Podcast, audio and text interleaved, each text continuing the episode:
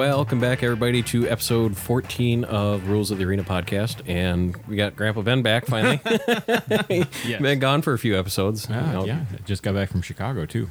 How was it? It was fantastic. And a lot of beer and a lot of pizza, so I can't complain. Looks like you got some neat photos down there. I saw a few of them up on Instagram today. I did indeed. It was very busy. And back with super, Dubu- super producer Casey, Oh, hey, that's me. Trying to figure out which intro's which now. you know, man, you are so inconsistent with your recording schedule. At least we know what episode it is. Oh, God. Yeah, yeah I, see, I wrote it down. Changing things up. And sitting down today with John from Stonehill Hop Farm. How's it going? Great, great. Appreciate you coming down. I apologize for the lack of coordination on my side this last couple weeks. No worries. It's not like you've had anything going on. No, nothing at all. Haven't tried to move and get settled into a new job position and find an apartment all at the same time, and not have a working work phone, company phone. I mean, you are really like hung up on this no work phone. I figure no work phone, no work. Well, I, That's a solid plan. That that's not how that goes in the eyes of my corporate boss. Uh, but they haven't fixed the phone situation. And they're it's corporate, so Right. Well, it's just you know, when a company's been around 150 years, you'd think by now we could have these things kind of you know in plan if something goes wrong. Oh, so they're still using the Alexander Graham Bell switchboard. Yeah. eh, No, that'd be more efficient than the iPhone. it's like an iPhone five. Oh, wait, wait. Yeah. You, so it's a cell phone that doesn't work. Yeah. Oh, I thought it was like you know, like a Cisco like IP phone. No, or no, no, no, no. I get a company like iPhone and iPad, and I need the phone to get into my email to work the iPad. And the phone does not work and is in Cleveland right now, so I can't use the iPad either. It doesn't matter if it works or not. It's Yeah, it's just in not with you. Yeah. so it, it's been a bit of a debacle, but that All right, seems like well, a word for it. But you're here now. yeah, yeah. Uh, John, tell us a little bit about yourself.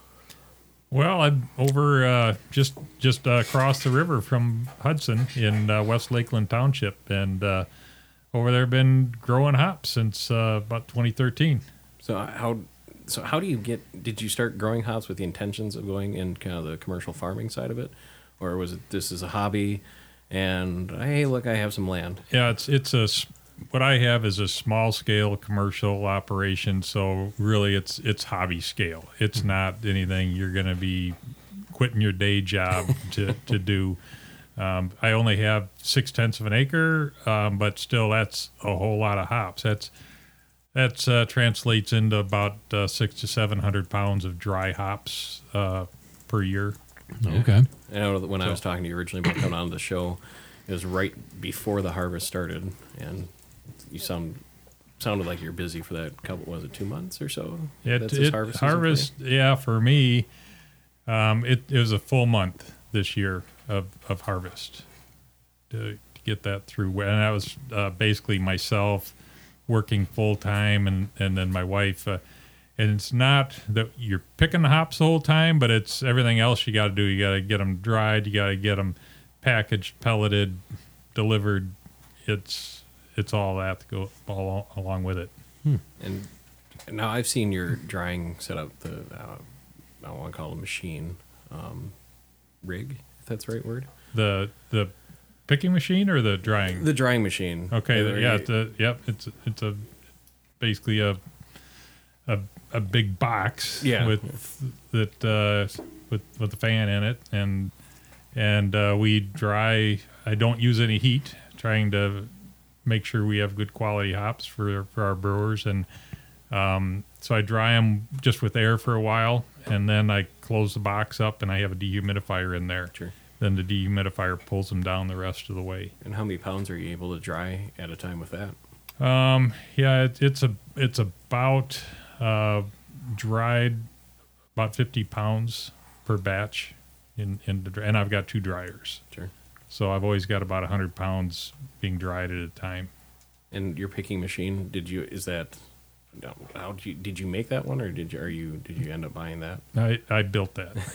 it's been a it's been a process, so it's been it's evolved over about four years. Um, uh, Eric Anderson up at St. Croix Hops in St. Croix Falls, um, he's helped me a lot, and basically I rebuilt it this year with his his design, and every day I ran, I had to pinch myself. I, I couldn't believe this thing was working. So, well. so yeah. So what uh, for the uninitiated? What does a uh, like a hop picker look like? Or It's Like, uh, well, basically I, be- I better back up a little bit for if if somebody hasn't seen a hop yard and what the hop plant looks like.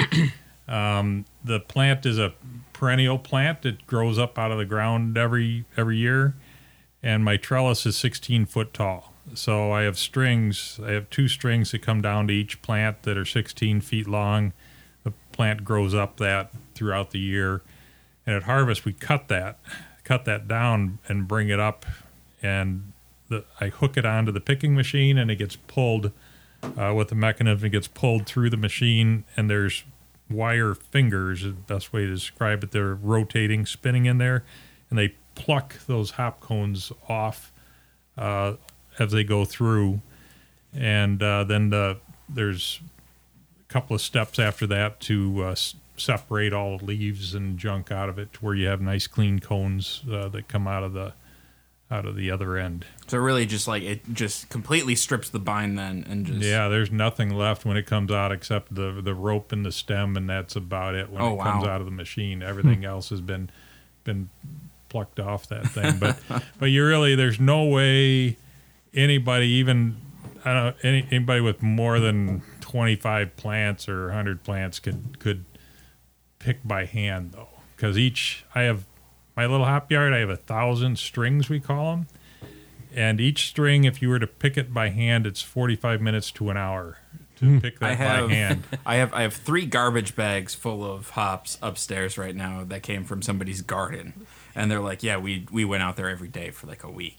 Yeah. And and if they're still in the garbage bag you could probably just about throw them well, away. they're yeah, they're they're they're dried out and yeah stuff, but okay Yeah, Right, no, but- yeah, they, they they dried them already. Yeah, but the machine it takes it it'll it'll pick a string in one minute with Wow. my machine. So I've talked to Mike Fredrickson, who's been on the show and from Pitchfork, about him sitting out on the porch and who's allergic to hops. And Mine hits him. It, it looks like Yeah. a, a, A cut, welt. A welt. And he goes, "Yeah, I'll just sit there and start picking by hand." I'm like, "Okay." no, I think Yeah, the that la- sounds exciting. last year he picked, he, he brought him over to my house. We ran him through the machine. Getting lazy, Mike. Yeah, That I I mean, I would never call Mike lazy. not to his face anyway. Hi, Mike. I, I do so when I'm outside of his reach. yeah.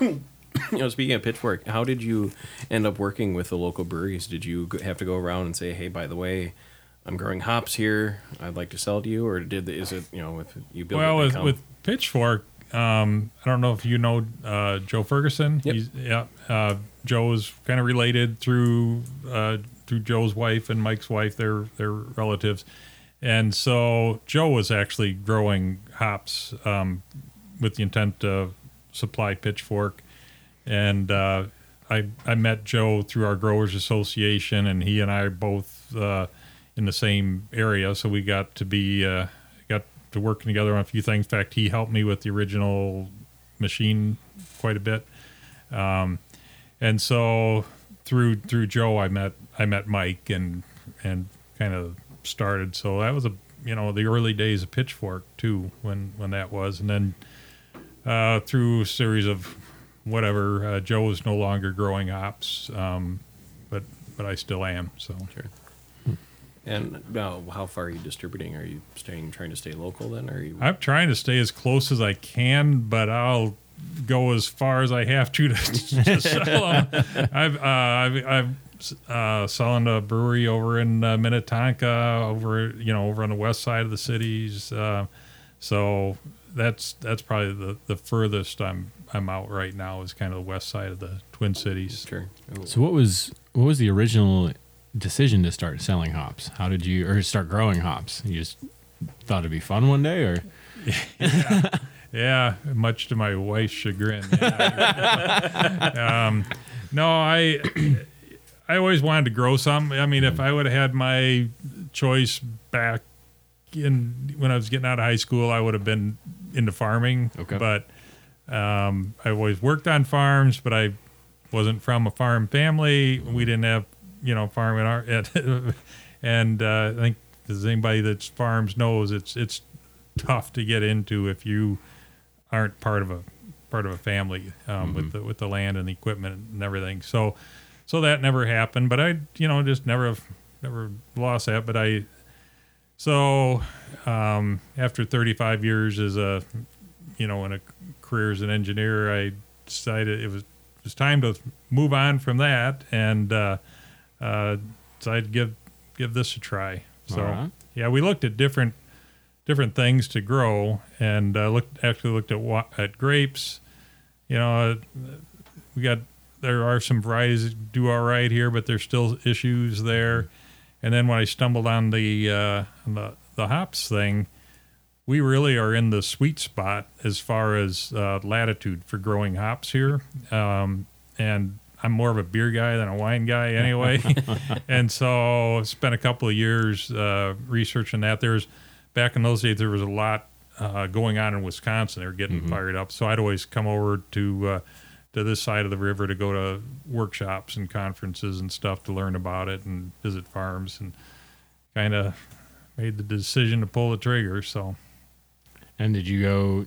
Did you put all thousand plants in right away, or did you start no, small and? no, uh, started the first one. I first started with 25, just Okay. first year. Um, in that was 2012, just to check it out, and Mm-hmm. and and then in 2013, I uh, planted 400. I, Okay. I got plants out of Michigan. There was nobody um, really supplying good disease-free plants in this area close by, so I got him out of Michigan.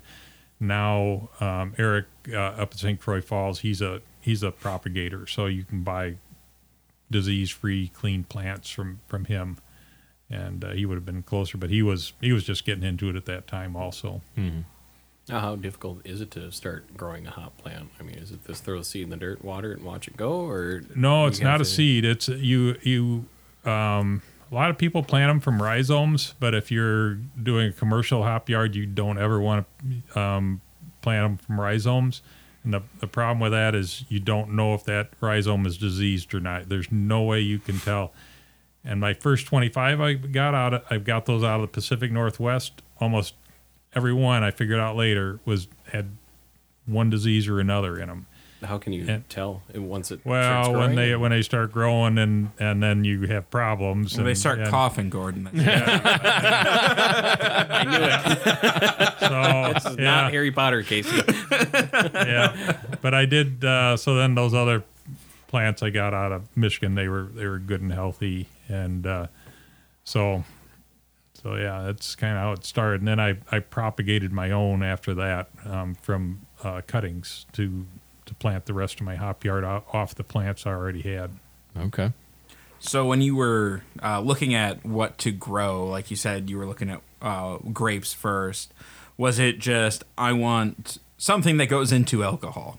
Was that kind of your No, that goal, wasn't or- necessarily. We actually looked at uh, you pick berry operation. We looked at some of that sort of thing, and then found out the how much the liability insurance costs to do something like that, and I just scratched that one off the list. And, yeah, so we yeah we just evaluated a number of things, Okay. but uh, and I wanted to do something that didn't take a lot of land, um, so because it's you know any anything close in here in this area, you guys know it's it's just nuts for for land costs. So Well, it sounds like you can get a good harvest off of a small amount of product. oh yeah, you don't need a lot. I'm I'm really about the maximum that I can do myself without without hiring people. Okay. So got a couple of friends that help me each year with stringing uh, and and uh, and harvest, and and they just like doing it. So that's that's great. But yeah, you know, like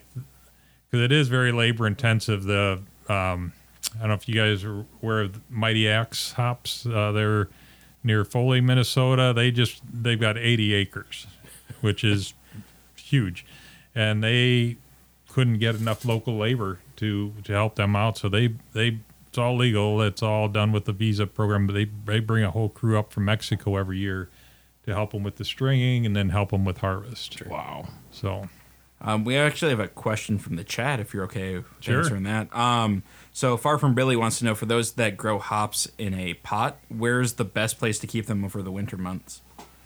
Oh, um, you might want to. I've, I've never done it.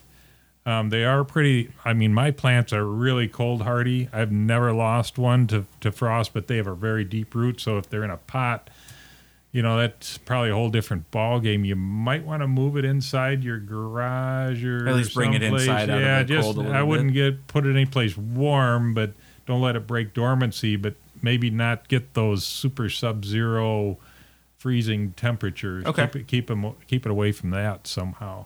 Hmm. All right, yeah, it makes sense. And we were kind of talking off air about you know everybody knows about the Cascade, or not the Cascade, the Mosaic and the Citra hops. I mean, Yeah. What kind of types are you growing on your farm? I, I have three varieties. I have um, Cascade, Chinook, and uh, Willamette. What's the difference between the varieties?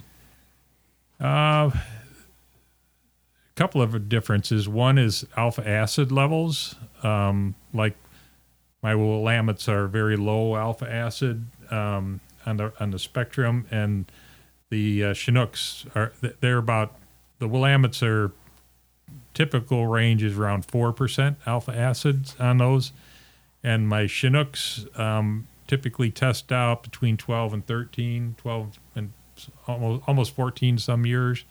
So they're they're very high. So for the bittering at the beginning of the boil, for people that are home brewers or familiar with brewing, you know, and you want those alpha acids, you you know, you need less hops when you have that high. Then the other is the uh, the the oils and the uh, the aroma and and that those profiles, and those are widely different between uh, varieties of hops. Uh, our our Chinooks, it's a real piney um, oil that's in there. I mean, when you when we're running those through the machine, my eyes are almost watering. I mean, I I can, it they're really super powerful. Um, and then the the Cascades, it's a again, it's it's pretty powerful, but not as not as pronounced as as those. But it's a whole different uh, whole different uh, um, aroma, and it and that comes through in the brewing. Okay. So Does region affect that at all? You know, versus you know growing here in the Midwest, where you know you Absolutely. into the Yep. Pacific Northeast. Yep, it's called uh, Northwest. Terroir. You know, that's that fancy term they Fancy use with, wine with- term. wine. Yeah, yeah. Uh, don't ask me to spell it, but it's it it doesn't it's not spelled how you would think. Um, and uh, actually, there was a brewer uh, last year that took um, some of my Cascades and some from Eric Anderson up at St. Croix Falls hops, and he brewed two identical beers with it. Just and the only difference was the hops, the source of the hops, mm-hmm. and they were both good IPAs, but they tasted different. Really? Yeah, yeah, and it and it was just basically the soils uh, that they were grown in, and you know the the nutrients, uh, you know everything that they're getting, and yeah, hmm. That's awesome. yeah. Like, So very interesting. I know you do some work with the U of M on experimental hops, and do they have they found or have they have you found, you know, hop A, B, and C grow really well in this region, and hop C, D, or E, D, and F grow really well over here for whatever reason? Well, one thing, all the public varieties that we that we can grow, they were all bred for to be grown in the Pacific Northwest. Um, so, uh, the University of Minnesota does have a breeding program, and that's one thing they're looking for is something that grows well here with our and, and is more resistant to diseases like downy mildew. Um, so that's one of the things they're looking for, but they also need to make sure they uh, breed a hop that brewers are going to want. So that's part of where I come in. I'm a trial grower for for the university uh, on that, and uh, so they give me the plant. I know nothing about it. It's all super secret, and uh, I don't even have a number or any kind of a name. It's it just here's these hot plants. Oh wow, you don't And- even get like the the code numbers or I don't get anything. I, I just grow them, and then um, uh, uh, this year I, I did dry them and, and pellet them, and uh, they went to a went to a brewer who's going to be brewing some beers with those and, uh, and trying to see. And then also I, I held out a pound of pellets um, for the uh, the the university because they're going over to Rahr Malting. They've got a lab over there, and they're going to uh, Randall them. Um, if you Okay. know what that Yep. if you know what that is, for those that don't know what that is, you take it's kind of a tube. You put the hops in, and then you take a take a beer that has absolutely no flavor or aroma. So they usually use like Miller Lite, and they they run that they run that through that tube, and so then it picks up the the aroma of those hops as it goes through, and then they got these this trained uh, panel of people that are trained in sensory analysis, and then they they. Uh, taste it and, and smell it and everything and, and kind of rate the uh, rate the characteristics. Randalling was pioneered by Dogfish Head. One of the only good things I've ever done. But Let's not get me sued by anyone. Did it? I don't know what you're worried about. I'd take the brunt of it. Mixing a little bit of libel. right? Yeah. Uh, for those of you watching the little silver bag that we just passed on, John brought in uh, some pe- hot pellets for us to take a look at. And, It's much different than our normal plastic baggie. right. A little less dank. I don't know. Yeah, when I first uh, when I first started growing, it kind of reminds me. Uh, I was packaging them. I wasn't up to the level of mylar bags at the time. I was packaging them in these uh, clear. Uh, they're vacuum bags that you put clothes in, you know, so I could suck the air out. And so I had a whole back end of my Jeep stacked to the ceiling with those things all Running some in stuff there. across the border. huh? came across the border and uh, opened it up, and, and, and they were going in Mike's truck. He had to go home, and he said, "Oh yeah,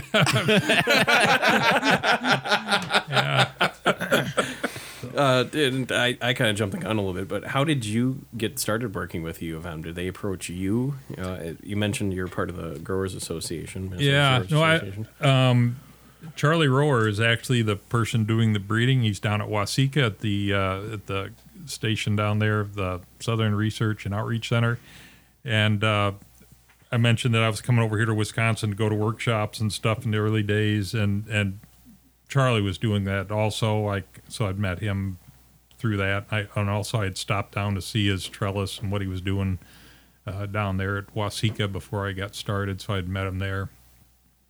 So, so yeah, and then uh, then he asked me if I would be willing to do that, and I agreed. So Are they? And you mentioned off air as well that you also work with the. Is it the USDA? the USDA, Yes. yeah, I'm working with the the USDA out of uh, out of Oregon, uh, the hop breeding program there. I have uh, three of their varieties in my hop yard that I'm growing, and one is totally not going to work out.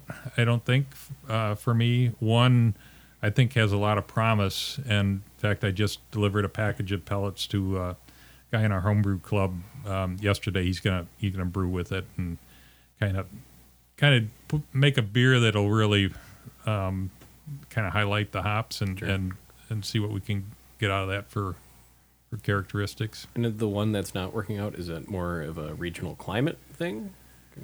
Um, A couple of things. One is yeah, one it's real. I, I mean, I've got it under control, but it's it is real susceptible to to downy mildew. It seems, and uh, the other thing is the Japanese beetles just absolutely love it. it's like candy to them. Which, so I guess probably ought to plant a corner of the hop yard with them so they all go, over there. but It's a good uh, distraction crop. yeah, no, they uh, they decimated it. Wow. And with the USDA, did you know somebody that was already working with them, or was that? You know, Yeah, uh, Josh Havill at the University of Minnesota. He's a grad student uh, here in St. Paul. Um, he was hooked up with them, and and uh, he got some plant material uh, from them, and and uh, offered offered those to me. But I I did have to sign a, a legal agreement with the USDA out of Oregon to grow them, though. So the the the varieties that you're growing for uh, like the state and the feds are uh, those will fall will those fall under like a public domain then unlike because there's a lot of like trademarked varieties now Right, or yeah. copyright how does it work with plants is it a Yeah. trademark is it a copyright is it Yeah, well, they're they're patented. Patented. Okay. Yeah, So and uh, yeah, so they're proprietary varieties. Um, in fact, that's one reason. Like the University of Minnesota, their their legal agreement's a little tighter than the USDA one, and I I cannot sell any of those hops. I can only uh, give them away for free to to a licensed brewer um, over in Minnesota, and. Uh, so it has so- to be a Minnesota only licensed brewer. yeah, with the university. So, okay, so it can't yeah, cross the- Yeah, no, and with USDA, it's a little more wide open. I can give them to anybody, and uh, I could actually even charge them for my production costs. But I, I've just been giving them away. I'm not charging them for them because we don't know anything about them. Yeah. So, but it, but these public breeding programs really are important to somebody like me because, um, you know, all these sexy hot new varieties um, that were developed privately. Um, you, I can't grow them. Nobody, nobody in Minnesota can grow those, and uh, so that that whole segment of the market is you know off the table for us. So if we can get some uh, Minnesota and and variety, and it and it would also be able to be grown in in Wisconsin. We've got a lot of growers right in this area that um, they really you know Twin Cities is their market. So it's, when I say Minnesota, I local is probably be the better term, but Minnesota, Western Wisconsin. yeah, if we but if we have some varieties that we can grow that they can't grow in the Pacific Northwest or something, and uh, generate a little more interest, maybe we can drive some brewers to our to our doorstep because that's that's some of our problem right now is we've demonstrated we can grow hops, we can grow really great hops, uh, um, and we've got processing and that sort of thing dialed in now in a number of number of uh, uh, operations, um, but we're still it's still trying to penetrate the market with with some the of the Yakima brewers. Valley has a kind of a hold Yeah, on everything. I, I went into I, I stopped in to visit with a brewer here recently, and, and I almost started laughing to myself because um, I'm I'm sitting there. I talked to the the gal at the at the bar and told her who I was, and I, I wanted to visit with. I knew his name, you know, and I, and so he he was busy in the back, and she said, "Well, he'll be with you. This other guy's right ahead of you, and he wants to talk to him first. I, that, that's fine." And so I'm sitting down the bar listening, and it's a guy from the largest hop uh, operation in, in the, in the Northwest, giving him the sales pitch and everything, and all this and that, and, and everything. Finally, he leaves, and uh, he comes over to me. I, I said, "Well, you probably don't want to talk to me after that guy," but but I said I'm a whole lot closer, and uh, so we we had a good laugh over that and talked for a while. But um, yeah, it was uh, yeah. So, uh, like, I mean, all these proprietary strains that are be growing in grown in like one region, and with all like the droughts and stuff we've had in the Pacific or on on the West Coast and in like that that like prime hop growing region, are are you guys seeing like more of an like it? It seems like a double edged sword where if they can't produce as much, they're going to come to the Midwest a little bit more. But at the same time, we're going to lose some of those strange but strains potentially. Like, how do you feel about that? Well, you know, yeah, I don't know that we'll we'll lose any of those any of those varieties. Well, I don't think we'll lose them outright, but there's going to be a shortage, so people are going to start looking for the new, the next new thing. Yeah, and you know, you kind of hear that about hop hop shortage, but then you, you some information I've seen about quantities of hops that are in storage that haven't been sold from previous years and stuff. They kind of lead me to think there there's There's no not, shortage. not a shortage. It's just nobody And- wants certain varietals, so they sit around. and and those guys out there with the hundreds and thousands of acres, I mean, they can dial it up and dial it down, you know, in a pretty big hurry. Um, and you know, and we really can't compete with those economies of scale that they have. So, yeah, my price is a little higher than than those guys out out west, but well, so uh, do you target then the, the the smaller local breweries? Then, like, that's kind of your Right, and and where I'm a I'm some a real small brewery. Um, there that doesn't have the ability to sign a, a large contract with these guys. There is a pecking order to the and and you brewers out there, if uh, you can correct me if I'm wrong on this, but this is what I've heard and I've heard multiple directions. There is a bit of a pecking order on who they'll sell to, and it's the real big guys with the big contracts get all the best stuff, and then they start working working down, and then the real little guys um, with the small contracts or, or no contract, um, they're getting the the They get what's left over in the they corner. Get, they get the yeah, yeah, they might they might not be getting the best stuff. So, um, what we can do is we can give them the best stuff. Um, you know, I mean, well, like with Pitchfork this year on the Willamettes, um, he was brewing uh, Vanilla Rose uh, this year, and um, it wasn't accidental. I mean, this was coordinated with Mike, but I had, he knew I was going to have them dried and ready to deliver, and I knew he was going to be brewing that day, and so I I showed up basically a half hour before the first hop addition. Uh, you know, and those those hops had been in in the field just a few days before that, so it's doesn't beautiful. get doesn't get much fresher than that. Right. So That's fantastic. Yeah. Looking at when you talk about size of scale with with your size, how many how many uh, brewers can you support an organ an operation your size?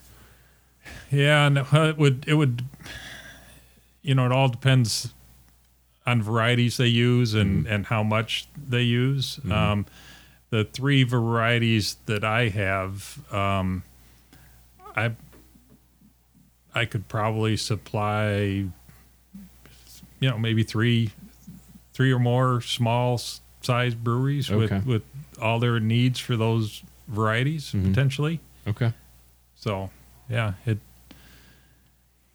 So What uh what percentage of your of your crop do you pelletize versus because I know uh talking about Mike from Pitchfork, he has this harebrained thing where he only uses whole cones, uh, but everybody else uses pellets. yeah, and so basically the um, Mike tells me how much he wants per that year, and then everything else gets pelleted. So, I mean, but from your side, that has to be kind of nice because all you have to do is dry it. You don't have to pelletize it. You can just bale it and yeah, I mean it's it it it's a li- little more difficult to to package the the whole cone Oh, okay. hops than the uh, than the pellets. Um, you can't just shovel it in a bag for him and be like, "Here you go, Mike." No, it's not. I actually actually had to build a, a baling a baler last year to Just for him. just pretty much just for Mike uh, to to get them get them baled Did you at least properly to them where the I, inconvenience fee? to where I was happy with it. Um, And get him to sign it. Get Frugalson to pay an inconvenience fee. Like, yeah. So, so yeah, it's but uh, but yeah, it is it from my standpoint. Uh, there's there's a benefit to that, and um, and there's you know uh, there's a price difference between the hops I sell pelleted versus whole cone too. So okay. so the the price uh, for the whole cone is a little lower to reflect that lesser The fact that no, it's using less no material, pellet yeah. yeah no pelleting yep Okay. Going back a little bit, you talked about you know the bigger companies that have pellets in storage. I mean, looking at a bag like that, I mean, how well do those keep, and or how long can those keep Yeah. in storage? Well, and to go back, I think a lot of the stuff out west that's in storage, tho- those those are in bales. Um, Two hundred pound bales is how they typically store it uh, long term. But um, but once they're pelleted and that um, I nitrogen flush them and they're in mylar, so there's an oxygen barrier there, and then I keep them in deep freeze. Those be good multiple years. Um, I had some 2017 hops that I hadn't sold yet that were in Mylar. Just a few pounds. I opened the package to see, and they were just as fresh as you Oh, know really? the, the day they went in that package. Yeah. So So when I want some stale cheesy hops, I got to open that bag then and yeah, see the, the stale cheesy. That's those are those have um, been exposed to oxygen. Yeah, Well, and, you want that for sours. okay. Yeah. Because you want that to get oxidized Yep. and like because you don't want all of that delicious hop flavor. Okay. Yeah. Yeah. so yeah, just pour open the the open the the bag. drain. Open the bag, let it the sit for bag two and let, years Let her, and- let her, yeah. But uh, I, I try not to have that happen. Well, yeah, you obviously don't. Yeah. but- Yeah, So- yeah. I, I still don't understand the trend of sours. Uh, they're delicious. No, I mean, they're not. yeah, Was that what was? it's, been an a- intentional mistake. It's been a while since we did since I attended DOO, uh, but that sour that we tasted that time surprised me with how good I thought How it was. good it was. Yeah. Yeah, The- it was that really the good. candy one? I uh, I don't know. We've had so many sours. I, was, I don't, I don't think we can. that was that was many beers ago. Uh, as you as you kind of mentioned before, that you are part of the Hop Growers Association for Minnesota, and you mentioned that you're president. I mean, how has that been for you?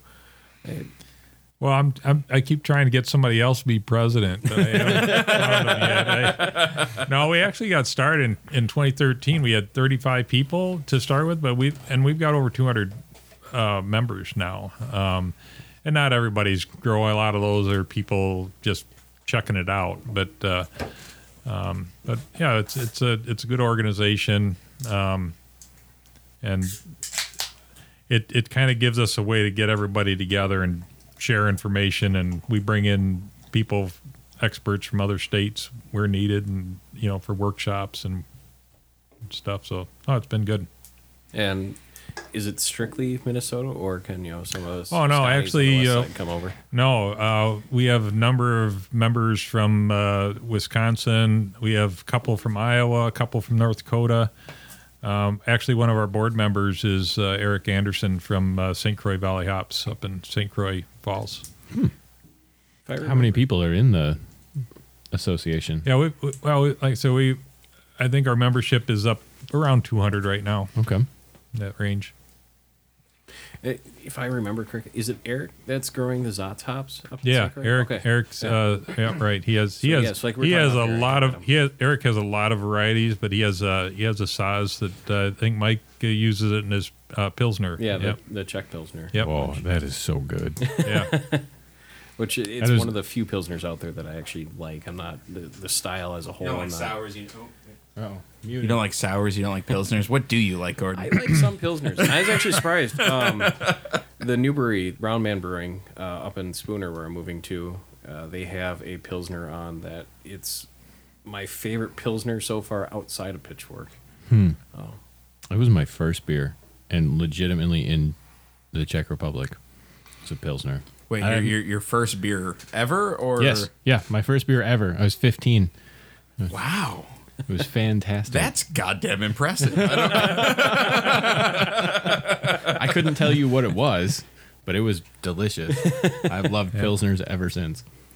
I, I go for the maltier, you know, stouts, porters, and such. Yes, we know you, li- you like your beer to punch you in the face. No, I wouldn't go that far. It's just That's I wanna- right. We're gi- we're giving him four percent. so anyways, John, do you need another beer, or you good? Um, sure, I'll take another one. Um, uh, stout or brown? A stout be great. Uh, and we were talking off air earlier as well. You were working down in Chile earlier this year. Yeah, What were you actually, doing down uh, it there? was kind of a uh, spur of the moment thing. Um again, Eric uh, Anderson, uh, St. Croix Valley Hops. He's he and I are become friends through the through the years through all this, and uh, he mentioned to me in early uh, early March at our annual meeting. He said, "Yeah, I'm getting ready to go visit Juan down in uh, Chile for a couple of weeks." And I, I Juan is, uh, is this guy that he's first hop grower in Chile, but he's so he's got no support system down there at all or anything, and so he just started emailing people up here um, saying, "Could I come visit your farm and see your operation?" and uh, Eric was like the only guy that responded to his email, so he came up. He actually spent, I think, it was almost a month in uh, in 2017, uh, right before harvest on Eric's farm and he came out to my farm, so I had met him, and uh, for but for some reason he wanted Eric to go down and for a couple of weeks, and they they paid Eric's airfare and everything to go. And when I heard that, I said, "Wow, I think I'm gonna mind if I check with Juan to see if I could jump in on this." So I I checked, and you know I paid my own way, but um, yeah, it was a really really cool experience. But we got down there and. Um, after we we got there, we figured out why he wanted us to come. Eric's r- really good with the picking machinery and and design of it and building it and everything. And uh, again, there's no infrastructure down there at all. They had hired this engineer and some fabricators to build them a picking machine, and this thing is big. And um, they had just looked on the internet at, at picking machines and kind of kind of built what they thought they needed to build Trying to reverse engineer. and and uh, you know the, and they're they're really excellent fabricators. I mean, they do th- what they build. I mean, they build well if they just knew what to build. But um, Eric and I looked at it and we're like, "Wow, this thing isn't going to work." and uh, uh, we went, cut a bine down, and ran some through it, and yeah, it it was not going to work. It was just a pile of leaves um, and hops. I mean, it was uh, just no no separation to get the trash out, and uh, so so anyway, we spent the next uh, next week. We uh, Juan's father, who was kind of the, the check writer on the operation there, um, uh, Eric kind of figured out how we could modify their machine that night over a beer. We kind of scratched out some sketches and stuff. And so Juan's father the next day told everybody, uh, whatever Eric says to do, you you do it. so Eric stayed there on the farm. We got these guys cutting this machine apart, and I went into town with Juan, uh, and he was my interpreter. I'm buying all these machine parts and stuff, and we came back, and after a week of fabrication, we had a machine that worked pretty darn well. Nice. So, Awesome. yeah, it was really cool. So How are the hops growing down there? You mentioned that we're kind of in that sweet spot for it. they're in that same sweet spot just on the other side of the equator. So hmm. yeah, it's a long ways to get there because when you know flying down when you hit the equator, you're halfway there. Mm-hmm. so it's a long ride. So their growing season is flipped from ours, right? Yeah, so they were harvesting in March, late Okay. March. Wow. Yeah, So if you want some fresh hops, fly down. yeah, Have anybody seen the movie Blow with Johnny Depp? Come back with big bales of green stuff. Nobody's gonna get weird at the border.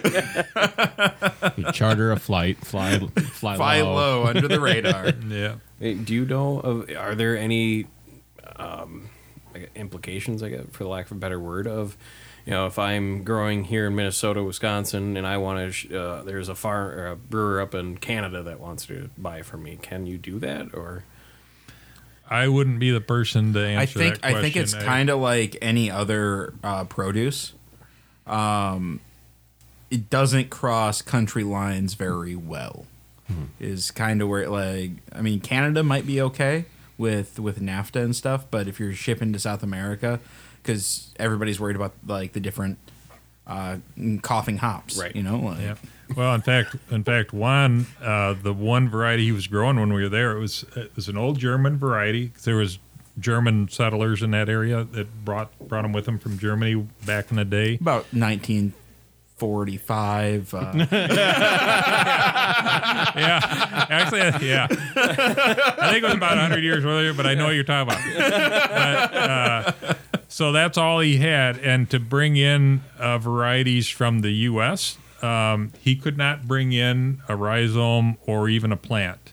He had to bring in, um, I forget the term, but it's a piece of plant material that's sterile, and then they they go through this in vitro process in these little tubes. They put in this stuff, and they actually form a plant out of this test and tube baby hop. It, that's exactly. You go in this room, and it was this whole room of all these little jars with these tiny little plants uh, growing out of this gel stuff, and uh, that's how he was getting his initial plants of the American varieties. Oh, Uh, wow. There was a it was a uh, a lab that was doing this for him down there. It was pretty pretty impressive. But that's the only way he could legally bring those in, and he didn't want to do anything under the wire and be responsible for you know bringing some disease in. And uh, so yeah, it was that was quite extensive. Hmm. No, so they have, in that sense, they have diseases that our plants probably don't, and our plants have diseases that they don't have down there at the currently. Um, we probably have diseases they don't, Chile is very isolated. Mm-hmm. They got the mountains, you know, they then they got the ocean mm-hmm. and There's that long. strip and they got. Antarctica, and, you know, and and So they have so, the thing. So they're Yeah. they're isolated, and so like even flying in, you had the the customs form that they have. I mean, they were really strict on bringing anything, and I had some. Um, uh, oh, what do you call it? trail mix with me, Mm-hmm. and they specifically, you know, do you have anything like? And I did, and Wow. so I got pulled aside, and Mm-hmm. and they had to look at it, make sure that the seeds in there had been toasted, Okay. and so they were not viable seeds, or else they would have had to been thrown away. Oh, wow. Yeah. So uh, don't bring your apples off of your Delta flight. Yeah. yeah, no, they're they're very strict because they're they're afraid of it. They don't have fruit flies. They don't have.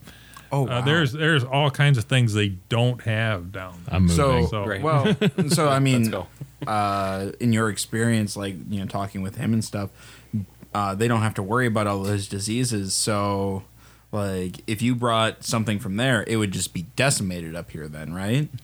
Because it doesn't, it doesn't have any defense against it. Pot- potentially, depending upon what it is. Okay. Yeah. But uh, for like downy mildew, I everybody that grows commercially, you've, you've got you got to spray to manage it. Yeah. So So, what is downy mildew? I mean, we've talked about it a few times. Like, what can It- you? It's basically a water mold. okay. would be the best way to describe it but it's yeah it um and i when i first got into this i was had this my head in the clouds thinking i'm going to do this organically i'm not going to spray i'm not going to you know all this and then when all my plants were dying i couldn't figure out why the you know university looked at it and said yeah you got downy all over the place. So I, I kind of had to get on a program right away, but I, I set my hop yard back by about a year um, by not By not taking, uh, not recognizing what was going on, and and because first couple of years you can get by before it really starts Causing getting- issues? Yeah, getting getting built up to where the where it starts really showing. Is that is that more like an upper Midwest issue, or is that kind of a? It's uh, a, like yeah, our humid countrywide- climate it, it makes it a, a real problem. That's one one of the main reasons the whole hop growing industry moved to the Pacific Northwest. They're they're growing them on the dry side of the mountains up there, in a very Mm. arid climate, um, so they they don't have as much uh, pressure from the mildews. Oh, okay. And when we did the tour out at your out, out at the farm last year, you did say you had a few organic plants growing. Any success with that? I know you said they're being problem child.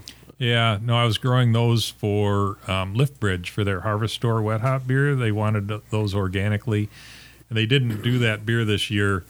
Um, so I grew them conventionally, but um, but I had systemic infections of downy mildew in quite a few of those plants. So at the end of this growing season, I, I went through, I, I killed them off. I'm going to reestablish that row um, just because yeah, it's it's anybody that can grow them organically and do it successful. More power to you. I I couldn't. So, Hmm. uh, were they quote unquote certified organic? No. No, okay. No. It have have you looked into that process at all? Yeah, or- but for my scale, it would cost way more money. Oh, really? Than Okay. it would. You, yeah, you got to pay a certifier to come in and everything. Everything I did for that row was organic, but I'm sure I didn't probably have the setback distance, whatever, from my conventional stuff and whatever. But that row was was organic. Um, so as as a small grower, like, um, is it worth it at all to really do organic or? if if you can make it work, like I said, I, I didn't see that the market was out there to pay you that premium. You know, I I'm asking for a bit of a premium for my Well, local and yeah. small scale, and then to heap another premium on it for the organic probably would put it over the edge. Well, you know, yeah, and then you have to look at the brewer side too. I mean, are you gonna foot the premium for the certified organic Briess malt, Hmm. like, or or are you gonna use the Rahr that's a buck cheaper? Right.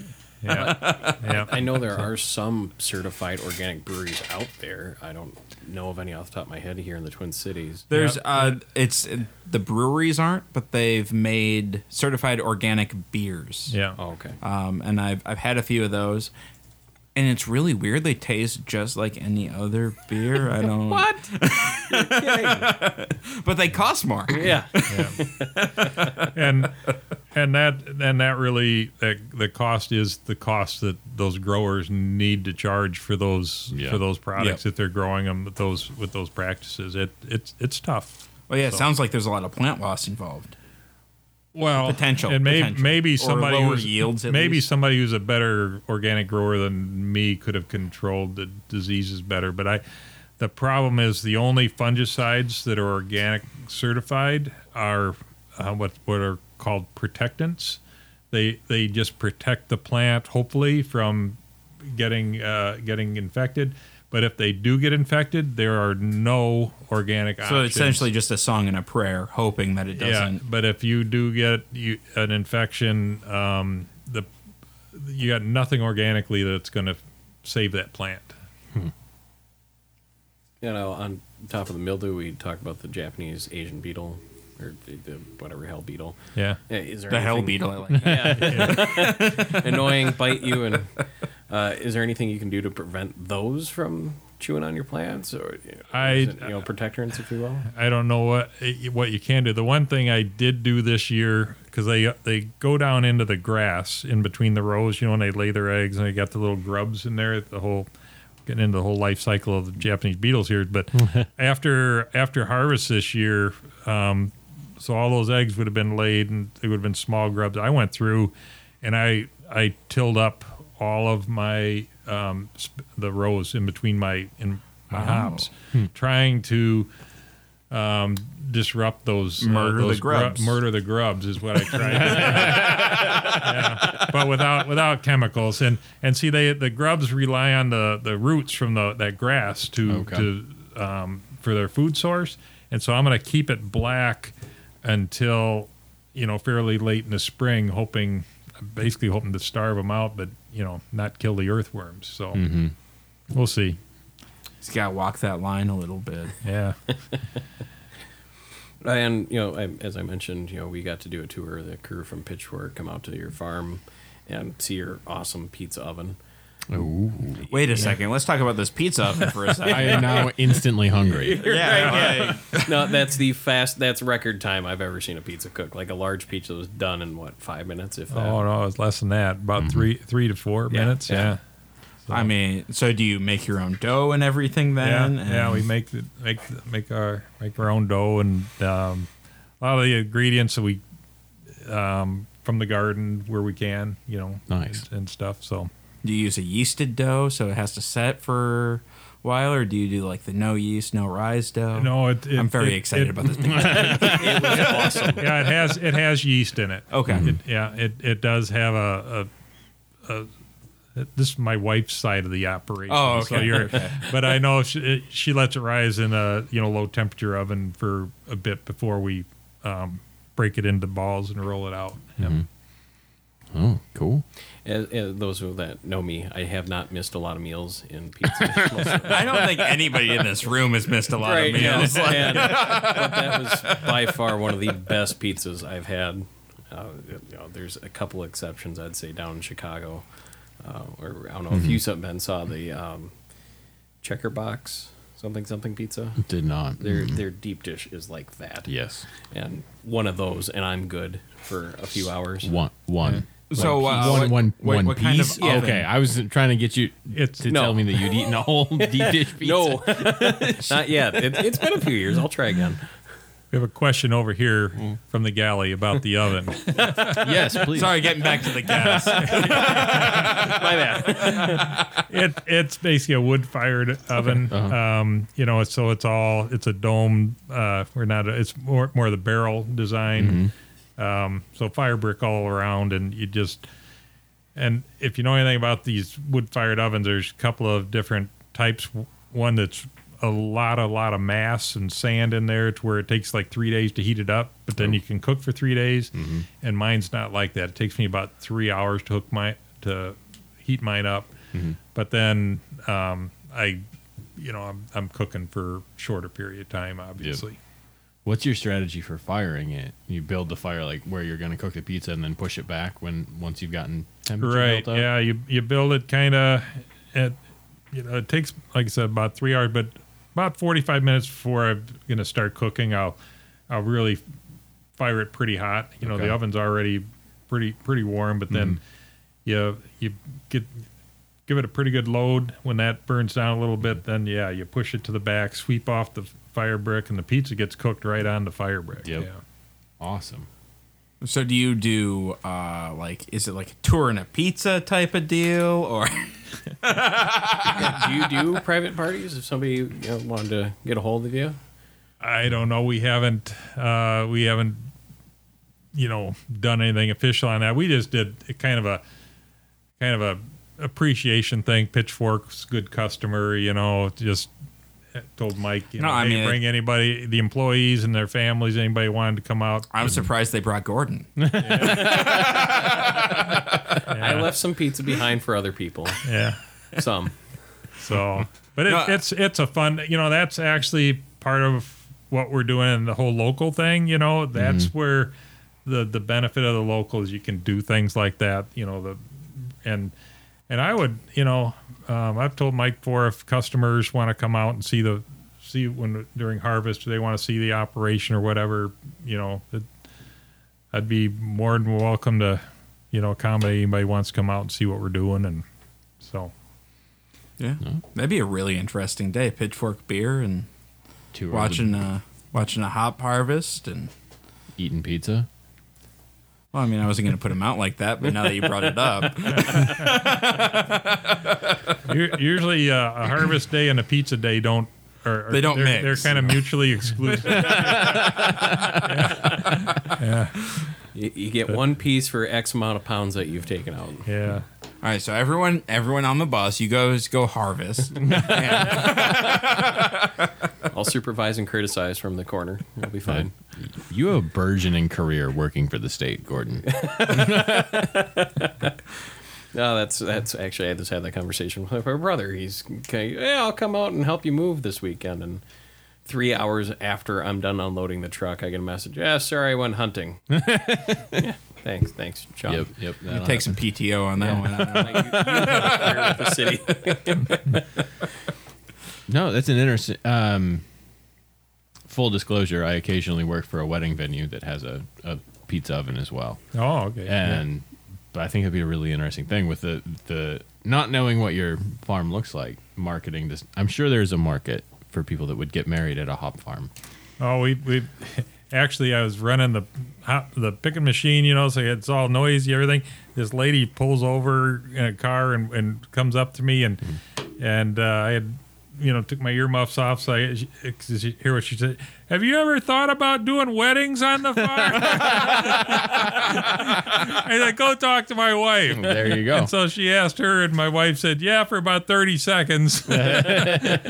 It seems like a lot of hassle. yeah, that's kind of my thought. Is I don't know dealing with Bridezillas. yeah, and, Surprising.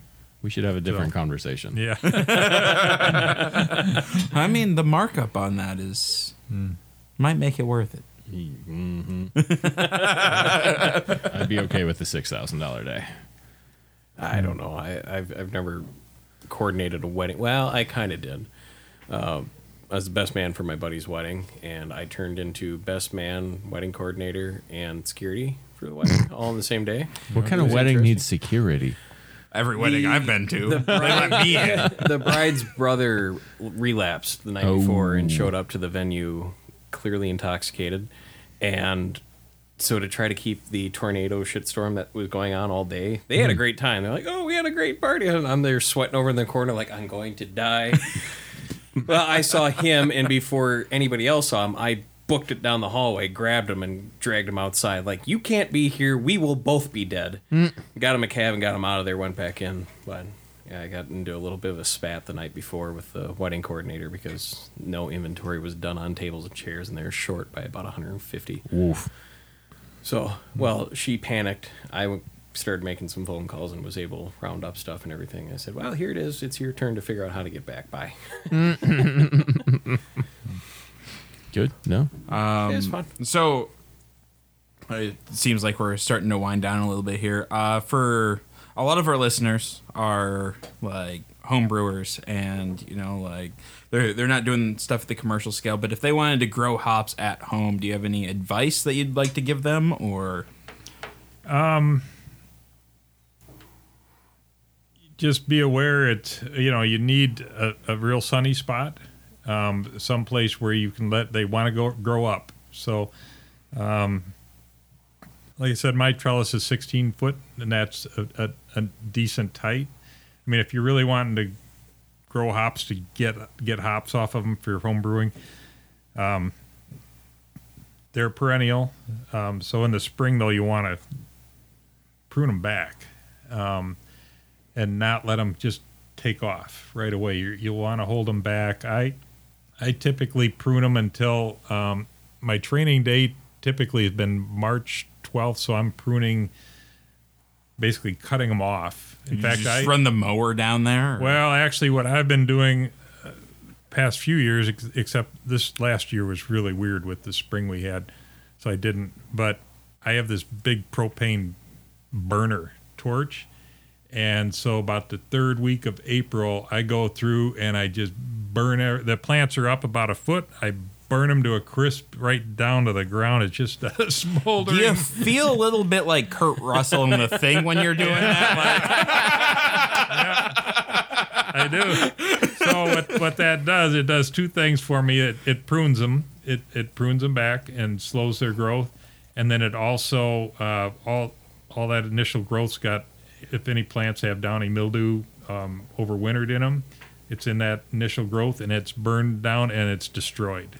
oh, okay. And so, So um, you it- cleanse it with fire. Yep, and it's has really improved the health of my hop yard um, doing that. So, uh, so that's what I do. Um, All right, you guys, you heard it here first. Uh, Yeah, but burn I- your plant. But I, I will say, the first time I tried it, I just burned five plants, and I got done. I was like, well, okay, I just killed five plants, and they were the best looking plants in the hop yard that year. So, so the next year, I went, I went wild, and I of them. burned the whole hop yard. yeah, it does seem a little counterintuitive. Yeah, but it's it's has always worked out well for me. Okay. But, Nice. Yeah, but yeah, they want to hold them. You want to hold them back. The problem is if you let them grow right away, they're gonna they're gonna shoot up to the top of whatever you've got for a string, mm-hmm.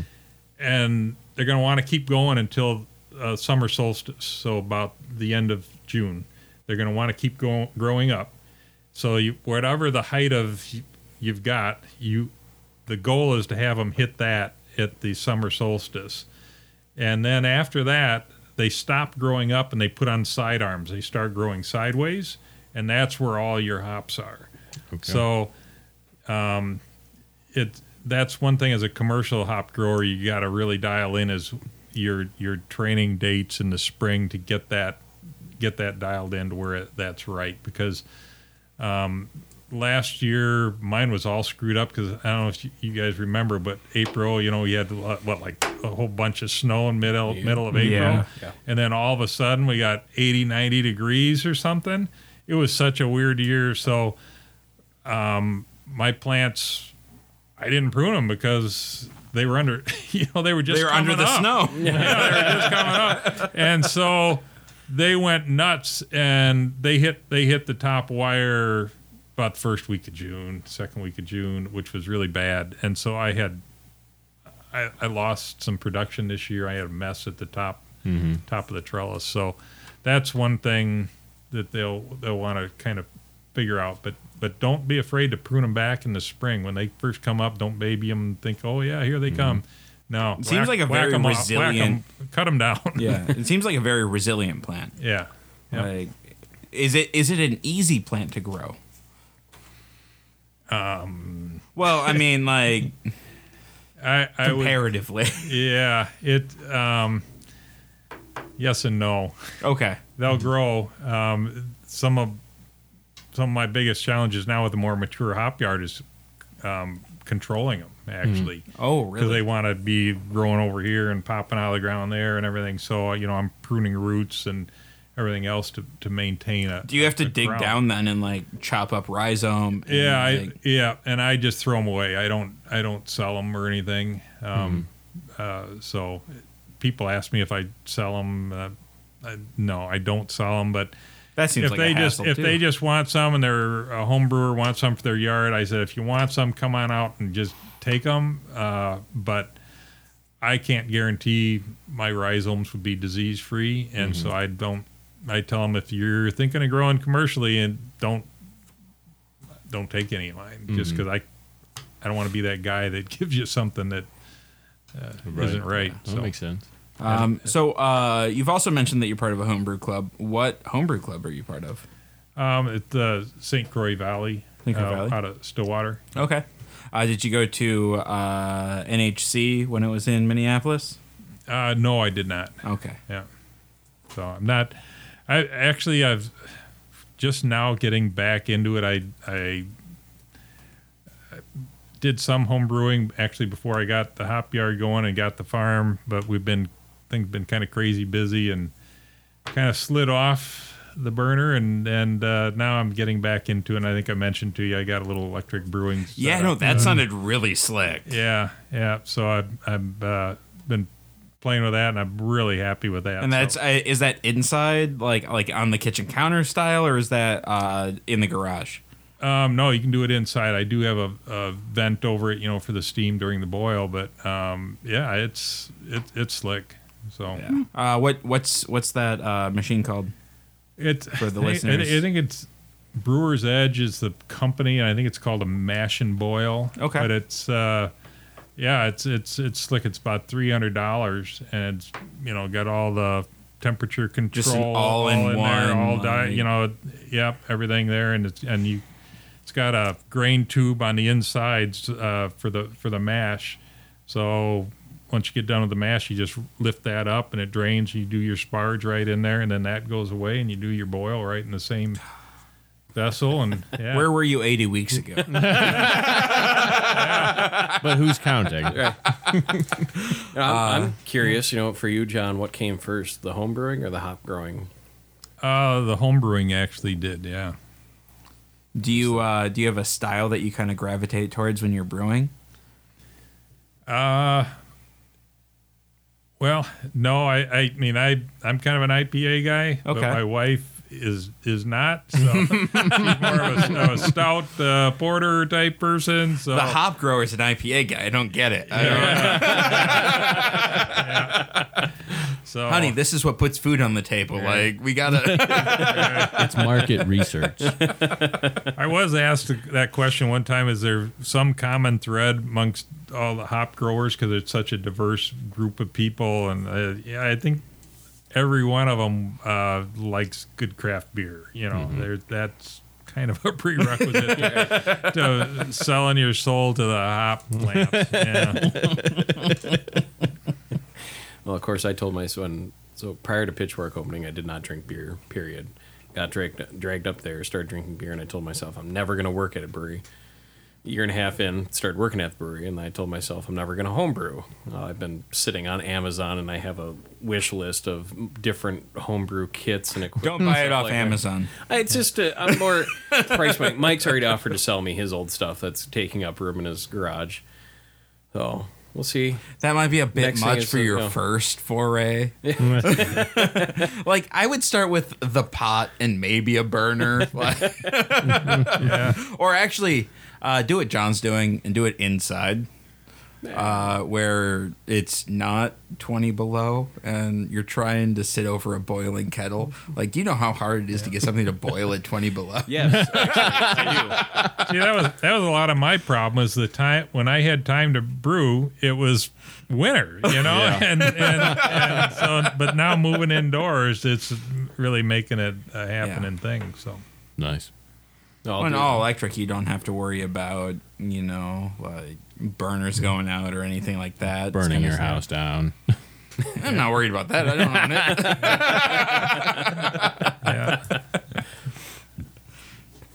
yeah, Any other questions from you guys? I've kind of spent all mine. I am sufficiently intoxicated. I mean, I, I could sit here and just pepper John with questions all night, but I'm sure I feel you, like we're at like an hour and 10 minutes. So Well, John, I appreciate you coming down here. Sure, no Thank you. problem. I apologize again for my lack of coordination over the last couple weeks. you should. Yeah, Really? Yeah. You know what, Casey? uh, I'd like to have you on again. You know, uh, definitely delve deeper into. You know, I'm sure we just barely skimmed the surface here. I think a field recording from the hop farm. Oh yeah, you guys need to just come on out. We could do yeah. I heard there's pizza. We could, we could do that. Casey has deep pocketbooks. He'll pay you in full for it. We could do that. What do you think I do? Mister, I went to Europe for a month. Yeah, my brother lives there, so I had a place to stay. Sure. I don't. Yeah, I saw that you're working from the pub at breakfast time. Yeah, Breakfast time here. It was two in the afternoon there. yeah, sure. well, thanks again, John. Like I Yep, said, you for bet. coming down here. I really appreciate it. It's been a fun time. Um, first time I've gotten to, you know, like I said, go out and see a hop farm and see a hop plant, and you know, first time, first time I've had a hop farmer actually come down on the show. So appreciate. Look forward to having on again. Okay. Cool. Oh yeah, that's right. I Outro gotta play music. music, don't I? Super producer. Super my ass. Uh, and thanks again, everybody, for listening to episode 14. Now that I got a handle on what number we're on. Oh, that went away. Oh, that's bad. That was weird. Oh, John, before you leave, are you on Facebook or Instagram, anything like that? People can On find you? Facebook, yep. And it's uh, Stonehill Farm. Uh, uh, it if you search for Stonehill Farm hops, it'll it'll come up. I, I have found we were talking about wedding venues earlier. In central Minnesota, there's a wedding venue, and they, they call themselves Stonehill Farm Hops, or not Hops, Stonehill Farm Wedding Venue. But on Facebook, they're like Stonehill. I'm getting all these Oh, all yeah, these yeah, all these people following me, thinking I'm a wedding venue.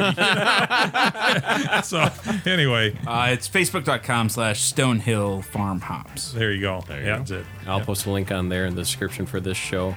And thank you again for listening to this. And if you want to check out others, make sure to go to Rules of the Arena, uh, the Arena Outpost.com, click on episodes, and pop you over to Blind Ninja Studios, where you can check out this episode, my show, Rules of the Arena podcast, and also others such as Department of Offense and Homebrew Brown. Appreciate it, folks. Catch you next time.